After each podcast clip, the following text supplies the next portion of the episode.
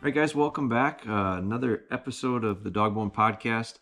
Um, I have a list of podcast topics that I'm uh, hoping to knock out here for you in the in the coming weeks.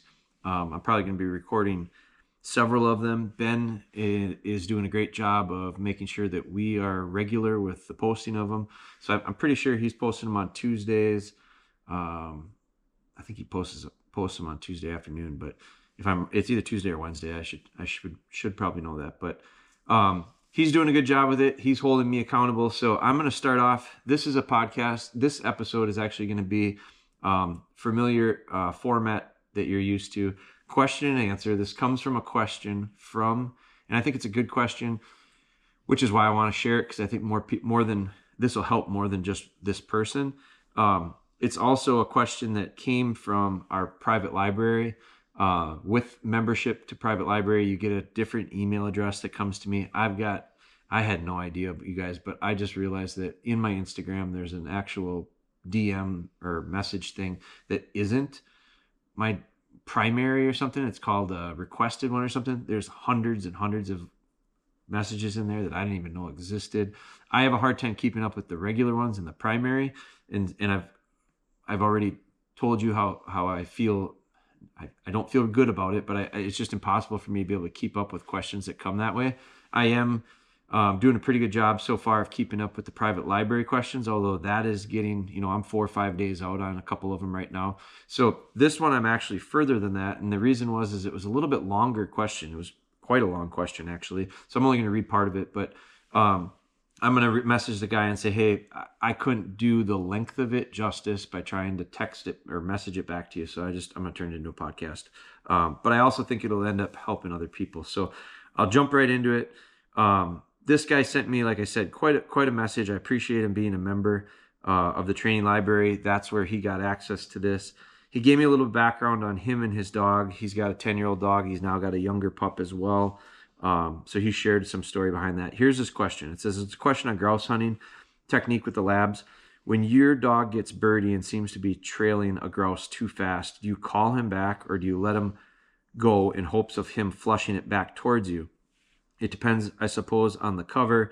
Any specific training techniques on this besides putting the dog on wild birds as frequently as possible for success? Yeah, I don't think I don't think putting the dog on wild birds as much as possible for success is necessarily the answer to this specific question. I think that's a generalization that's probably pretty true in most scenarios. Um, the more hunting, the more experience, the better they seem to get. More specifically to this idea of when the dog seems to be trailing the grouse too fast, this could apply to anything. It doesn't mean gr- just grouse, it could be any type of bird, it could be any type of game. If they're getting too fast and getting out in front of you, his question is do you call them back or do you let them go in hopes of flushing it back towards you? Yes, you're right. It is situational and it all depends. My feeling is this when I'm working in, in a good podcast for you to listen to would be one that we recorded earlier with uh, Nick Larson from the Birdshot. We did one specifically on retriever um, or or hunting grouse with labs. I talk an awful lot in greater detail, and he Nick had some really good questions. So I'll see if Ben can maybe put that a link to that in the notes here too. But that podcast was very specific about this question. But the short answer to this, because there's more questions coming, is I think it's situational. I prefer dogs to work within gun range, regardless of if the bird is running out in front, because most of the time they are going to run. Uh, uh, in a ton of scenarios, they're going to run. Um, pheasants, I think, are even more so likely to run out in front of you um, get beyond that gun range. And so there's two ways I handle it. One is if the dog seems to be getting out of range, and I always say they're kind of running downhill, like their momentum is pushing them away from you, I'd stop them on a whistle. So I'd give them a stop whistle, stop them, and either speed up to them myself, get closer before I release them, or I just take regular pace of whatever it is till I get close enough to them. I'm usually trying to work with them. So I probably would increase my pace, try to get up to them a little bit, okay, and release them, let them get going, and try to keep with them. I, I think, you know, in the moment, you got a really short window. Um, when you get on a bird, I think you have a relatively short window of time to get a bird in the air and execute a shot on them. So I'm working with them. I'm not necessarily expecting them to make the bird slow down because that's not going to happen. So I do think you got to work with the dog. But yeah, if it gets to the point where I'm losing, I feel like it's getting downhill to me and I'm losing control of it. When I say downhill, I mean figuratively. They're getting away from me. Stop on the whistle. That all just comes back to the foundation. That just comes back to the control. The other part of it is, is I want a dog. I don't want dogs to be in a habit of ranging beyond where I want them, which to me in the grouse woods is probably not much further than 20 yards. Um, depend again, it totally depends on the cover and it depends on on a lot of variables. But for the most part, 20 to 25 yards is about as far out as I want them, and it doesn't sound like a lot, but that's quite a bit in the grouse woods. And I find that you know one of the things that you said here was, would you let them get out and try to flush the bird back? If you listen to the podcast with Nick Larson, you'll hear me talk about uh, one of my dogs named Ellie, and Ellie's pattern very much creates birds that come back to me. I've shot a lot of birds over the years with her in the grouse woods of the bird flushing back over the top of me. And that just had to do with her pattern more than anything, not necessarily her range. She doesn't get out any no further, I would say, than any of my other dogs. It's just the way she sweeps the woods. She ends up she she takes a pattern where she'll go down a trail if I'm on a trail of any sort and it doesn't have to be like a road, but I'm talking like it might be a deer trail, um, might be an overgrown logging road, whatever it is. She'll take that general edge that I'm walking or that that line that I'm walking, and she typically goes out, cuts into one side or the other, and then I'll see her. I'll end up having her pop out like w- right at me or pop out slightly behind me back on the trail. So she makes like a big a big loop. And what because of that pattern, I didn't train her to do that. That's that's just something that she does, and I like it. It it has proven to be really successful in the grouse woods. But what it ends up doing is it creates a lot of shots at birds where she's up maybe 25 yards when she pops into the woods, and between me and her is where that bird is, and so she ends up putting pressure on it back towards me, which is what gets that bird coming back to me. So, not something that I trained her to do, but it is something that I enjoy that she does do with regularity. So, but as far as like if she were to get out in front of me too far and she was on a bird, tracking, actively tracking a bird, and I see she's birdie and she's going down, I would keep saying going downhill, like she's she's getting momentum and we're losing the connection of uh, me and her both in you know actual connection, but also in the the distance then I'm just going to stop her the whistle.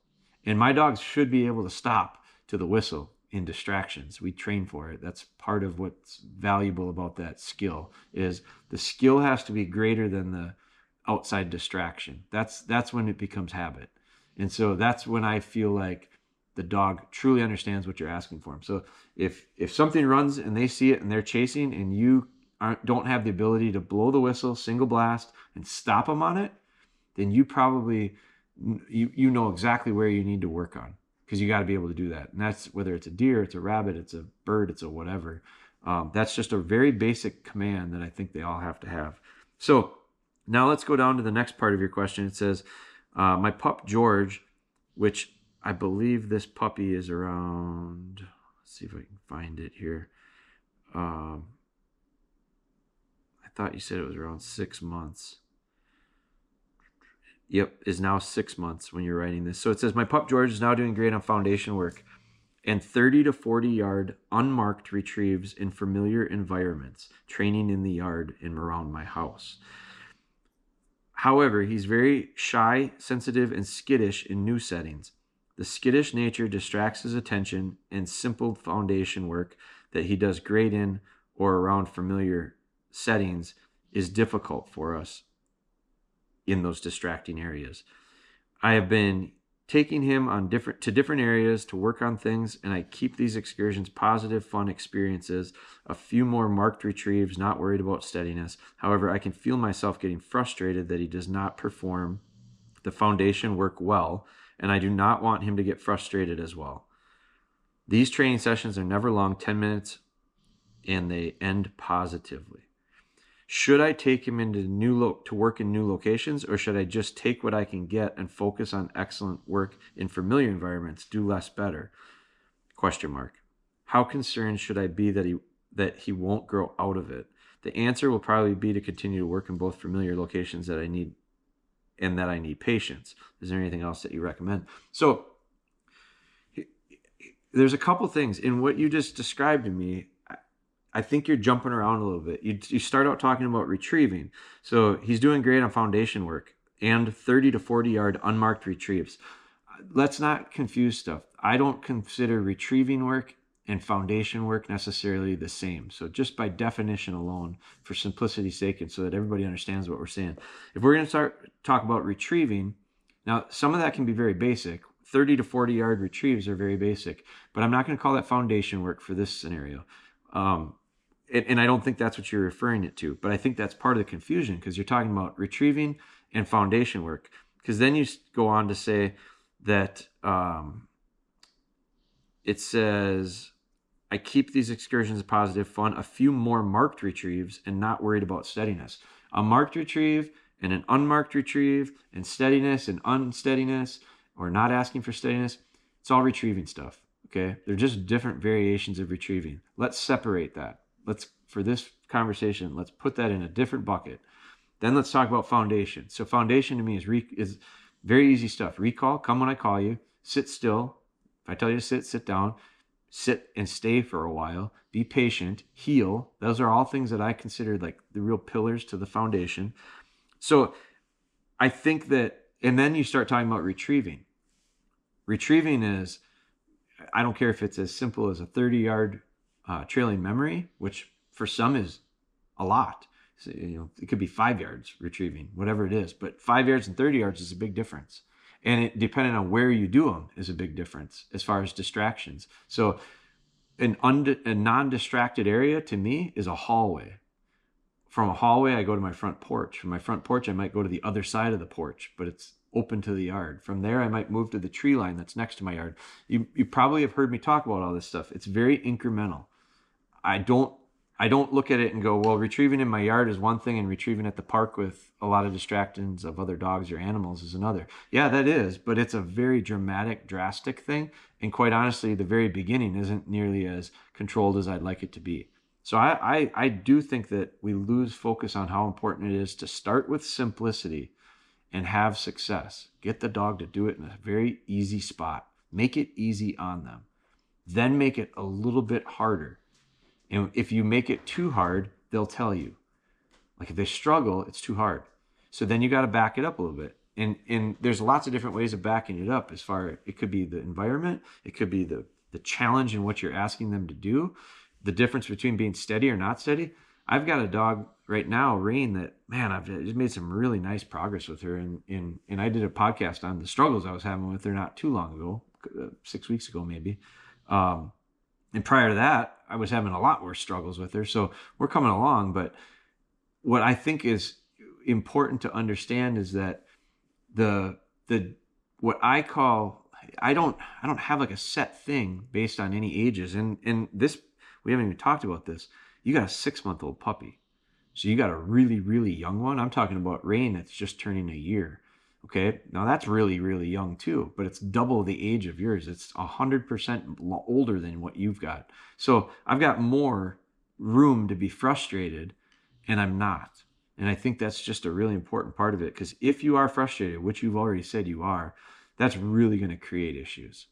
And so combine that with a six month old, and it's even compounding even more. So you got to be able to figure out how to say, you know what, this is no big deal. I got to just let this thing happen as it's going to happen. I got to do my best to set the dog up to succeed and have these realistic expectations. So that's that's another whole topic. But when I come to retrieving with Rain, there was times and there still are times I'm just now getting past the idea of letting her break whenever she wants. And the reason was is because she just didn't have enough confidence. I didn't think she was as confident. So you describe your dog as a little skittish, a little shy, a little sensitive. I describe my dog as sensitive. This one was sensitive. And so that sensitivity required me to be empathetic in retraining and realize I can't ask the same things out of her that I asked out of her sisters because I would have gone the wrong way in training with her and that would have been my fault. So I had to kind of I had to kind of bite my tongue at times and go, you know what? I'll treat you like you're a lot younger than what you really are. I'll cut you a lot more slack as long as I'm moving towards the idea of building you up a little bit, making you feel a little better about yourself. And so without that, you'll never be able to get them where you want them to go. You got to build that confidence in them. And so that takes you putting your frustrations aside and you can't just pretend that you're not frustrated because your dog will call bullshit on you. He knows if you're frustrated. And trust me, there were moments I know I was frustrated with Rain and I had to just stop because I wasn't going to gain anything anymore. No matter I don't care if you you can't pretend, you can't fake it. If you're pissed off, you're pissed off. Stop. Do something different. There was there was times for a while there where I took Rain for walks. That was our work because I knew that if I tried, I wanted to retrieve, I wanted to do some of the stuff that was in the field with there. And I knew that if we had, we, I knew what we had been doing over and over and over again, it wasn't working. And if I just keep pushing on it, it's not going to work because it wasn't helping me get any further along with it. So I had to, and it certainly wasn't helping her, and she knew it, and she's sensitive. So magnif- it just magnifies all this stuff into the wrong direction. So at times you the answer so where you say is should I continue to work with them in new locations or should I just take what I can get and focus on on the on the excellent work in familiar environments? I think it's all the above. You should continue to work. So if you got him excellent, here's the here's the sequence. You've got him excellent in really familiar environments. He's six months old. Okay. It didn't happen overnight. It took a while to get excellent wherever it is. Whatever the reasoning was, is the confidence was there, your instruction was good, all the things, the dog was mature enough physically and mentally, all the things lined up for it to click. So you got you got something to build on. That's the beauty of it. It's not like you haven't found any success. You've just found limited success in limited situations. So now what you have to do is you have to duplicate and replicate that process in different spots and what you're uh, what's what's creating an issue for you is you'd like to do it quicker and in bigger chunks than what the dog is capable of doing right now. So it's your fault okay? And i'm not saying this to be mean but it's your fault. It's not your dog's fault. It's yours. The beauty of it is is you are rational about it and you're going to be okay with saying you know what? I just have to slow down a little bit and i got to take what he said and put that into practice which means the answer is all the above. It's not and or, it's all. So what you need to do is take new places that are slightly new.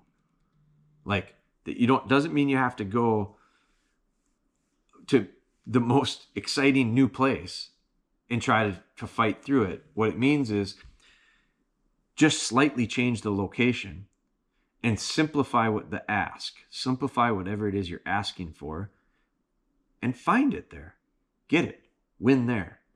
And then do it again and again and again and again until you can say to yourself, I'm getting, in your words, excellent work in what is a new environment. But you know what that new environment's going to become? It's going to become a familiar environment, which might mean that the reason is that your dog finds success. Now change again. Take what you picked up in the new environment that became familiar and go to another new environment. Slightly different, maybe slightly more challenging. Dog will tell you if you've gone too far. If you've gone too far, make it a little easier. And maybe you start asking for stuff in those familiar areas, the two places prior, the place you were really good at your yard, and then the place that became pretty good because it became familiar. And you maybe ask a little bit more of them in those spots. All the while, you're going to a new spot and asking very little because the environment is new. And now you got to make it be good in that spot. So take the pressure off by making it an easier task in a more challenging environment until it becomes good. Then it becomes familiar. When it becomes familiar, you've said your dog gets good. When it gets good in a familiar area, now you can start to ask a little more. At the same time, move to a new spot. See where I'm going with this? You're just going to replicate stuff over and over in new spots, and you're going to start simple and you're going to slowly make it more difficult. And then pretty soon you've got four, five, six locations at varying degrees of difficulty as far as what you're asking of the dog. and you're all of them are on an upward trajectory. You're improving in all of them. You're not equal in all of them because you're you've already told me that it takes a while for this dog to develop. And what will end up happening is is you're probably going to get through this, these phases and all of a sudden the dog conquers one thing conquers another thing conquers another thing. And you're in a different state of mind because you've listened to this podcast now and you're becoming more positive at the idea of you know what? We're just going to take our time and we'll we'll take what they give us and we'll we'll grow a little bit we'll grow and next thing you know you're feeling pretty good about your dog. Well this might be over the next six months. Now you got a 12 month old dog that starts building its own confidence you're more confident in it now you get take two levels of confidence that are a lot higher than they were today and watch how the things just start to blossom. I'm almost sure that's how it's going to happen for you. It's really I'm I'm telling you the story of me and Rain and it's going to be you and your dog. But that's that's what it takes. But you have to you have to realize don't say, well, at 12 months we're not quite there. Now I'm upset because I don't know if it's going to take 12 months. Might be 10 might really look good, might look better earlier, but it doesn't matter. So I hope this is going to help you because it, what it really needs to do is it needs to get your mind changed on it. And you need to start looking at it as less pressure on you. Less pressure equals less pressure on the dog. Because the way you've described the dog, that dog is not going to thrive by you trying to force it to do stuff. You got a you got the type of dog I like. A little bit a little bit softer dog, a little more sensitive dog. Now, it takes a different touch with dogs like that. And it it maybe takes more patience with dogs like that. I I don't know. I be honest with you, I don't know if it takes more patience because for me, dogs that are just so wound tight and so able to take the pressure and and those drive me nuts.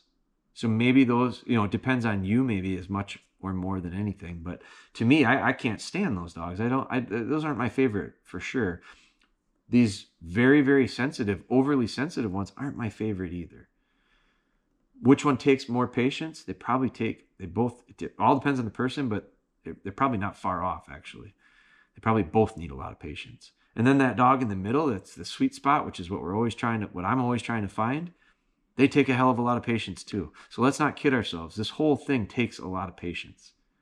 And I don't think we can lose sight of that because it's probably the number one reason people become frustrated in all of this is because we just have we just we just aren't we're not very good at being patient these days. I can't overstate that. We're not good at being patient with stuff.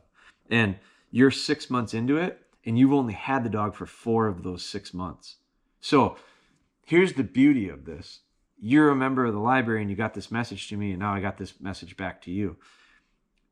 I have a lot of confidence in you because you were you're willing to put the effort in to watch all the videos, to try the stuff, to reach out to me direct. Like that takes a lot of effort there are a lot of people that will listen to this. There's a lot of people that won't ever listen to this because they'll never even get this far. They'll never put this much work into it to listen to a podcast that become very frustrated with their dogs. And it's just not fair to the dog because there, the, too many people have expectations of stuff happening way too quickly and way too easily. None of this shit is easy.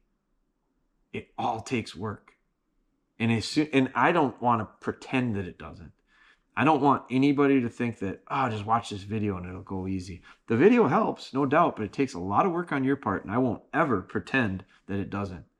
That's the beauty of people that listen to this and the beauty of the people that follow us and do their own training. It's what really gets me excited because I love seeing people actually do their own training and have success with it. And I know they can.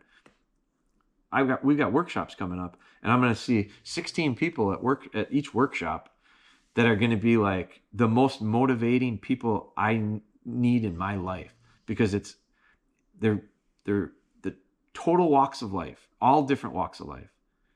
The the widest spectrum of people we'll see over the next few months here in spring. And they're none of them are professional trainers. Well, some of them might be because we do get some people that are our trainers and they'll come and I learn from them. They learn from us. It's a it becomes a really good um, synergy there. But the majority of them will not be professional trainers. The majority of them will work regular jobs doing other stuff, and they'll be most of them are really good at whatever it is they do. But the dog, they're here to because they want to be able to train their own dog, and that's inspiring to me because I see so many people succeed with it once they start to understand more and more how to do it. And that's you know that's the whole point of what we do. We, our goal, like our whole thing is help people get more out of their relationship with their dog, whether it be by using our products. That I like that part of it, but it won't matter if you don't know how to use them. The best products in the world don't matter. So that's where I that's where this comes in. That's where podcasts come in. That's where the training library comes in. It's all about the practice of the the the craft, if you will, or the trade. Like it's you got to do it. You got to know how to do it then you actually have to do it. So, uh, Brad, I'm to send you a message. I I really think that this probably helps more than just Brad. I hope it just, I hope it does anyway. If not, Brad, you got like a really um, way better, way more in detailed answer to this question than I would have been able to by typing it to you. So I hope it helps, guys. I, I, appreciate your support. I did mention a little bit about workshops. We do have some workshops coming up. We're partnering with um, Buffalo Nickel Lodge, which is a really exciting thing for me this spring. It's coming up pretty quick. It's a month and a half away. It's mid March. Um, we are going to go down to Kansas. I'm really excited. I got uh, Chris Smith coming down there from Michigan with me. I've got Noah uh, Parson from Kansas who's going to be with me. Both of those guys were with me last spring for the workshops. Um, we're going to be at Buffalo Nickel Lodge, which is a really, really interesting place. They are working to they're they're a, a, like an operating lodge. So it's like and it's like i think it's pretty fancy. Like uh, we're gonna i i don't know that i'll fit in here. It's a little classy for me probably but we'll, we'll figure that out. But it's a really nice place that does hunts. And they have a great facility and a great setup for training. So that's part of why it was i was drawn to it. But the other reason i was drawn to it is because they have a part of their business that they're looking at calling Buffalo Nickel University, which is outdoor related. Obviously, it's connected to the outdoors, but educational stuff. And when I saw that, I followed these these guys build this place out, guys and gals. It's actually the gal Courtney's who I'm working with there. Um, guy named Pete is one of the is the founder of it. I follow them on Instagram, and I I started watching this project kind of unfold, and they did a really nice job of documenting the actual process of the thing, building it. And it was intriguing to me. And then I realized, I knew it was going to be a hunting lodge, but then I realized it was also this thing that they're doing called Buffalo Nickel University. And their, uh, their, their goal with it is create learning environments for outdoor stuff. And I thought, there is no better place for us to work with than, than an environment like that to train for gun for hunting dog stuff. And so I felt like our workshops we do them here in Wisconsin. We're going to be having one in Wisconsin in May. I'll be announcing those dates um, shortly, but we're I'm focusing on trying to get the Kansas stuff set up because of the short turnaround. March 15th, 16th, and 17th. If you have interest in that, you can send me a message at jeremy at dogbonehunter.com or you can go to, um, I think you could go to Buffalo Nickel Lodge and they have a sign up form that's actually through another website called Mallard Bay. And if you go to Mallard Bay, I think it's mallardbay.com, and you type in Dogbone Workshop, you'll it'll pop up. But that's where all the information is. Uh, it's a foundation workshop. It is similar to the one content-wise that we host here at our place. Uh, it is also a pre- this this is the workshop that is a prerequisite to all of our training days workshops, which we are also planning to uh, training days here. I'm working on location and finalizing some details on that as well. Maybe remote. Um, we're looking at a couple locations right now, but that's one that folks that have already taken the foundation workshop are eligible to go to. And that one is, you can see some of this stuff on our YouTube. You can see, also see some of this stuff. A great place to get an in depth look of what these workshops are all about is to go to our training library, go to the workshops, and we have hours and hours, multiple seasons of recorded uh, workshops that are still being loaded actually right now. Once once a week we add a new episode to it. Um, but that'll give you a really good look at what we cover and how we cover it. As far as the workshops go, Um, it's dogs of all breeds, it's dogs of all ages, and we talk about training the trainer, not the dog. We're, we're trying to give you the skills that you can go home with and then put into practice for the rest of that year. A lot of folks come back to them, and we see people come back to either foundation workshops, multiple seasons, and or the training days, which um, we'll have more on that coming soon. So I'll wrap it up. I appreciate you guys supporting the podcast. Thank you for supporting us as a small business. It does mean more than you guys know. If you if you like this and you would do me a favor, wherever you're listening to it, as far as uh, an app goes, if you could leave us a review and a rating, that'd be great. It's what helps us get in front of other people like you, and ultimately, that's what our goal is: is to try to help as many people as possible. Thank you guys. I appreciate it. Uh, I got a couple other topics I'm going to try to tear off here tonight, um, but Ben will Ben will rip them out for you um, weekly as we continue to try to do our best to be um, to be really as far as the consistency factor we, we want to improve on that this year for you guys so thank you appreciate it we'll talk to you soon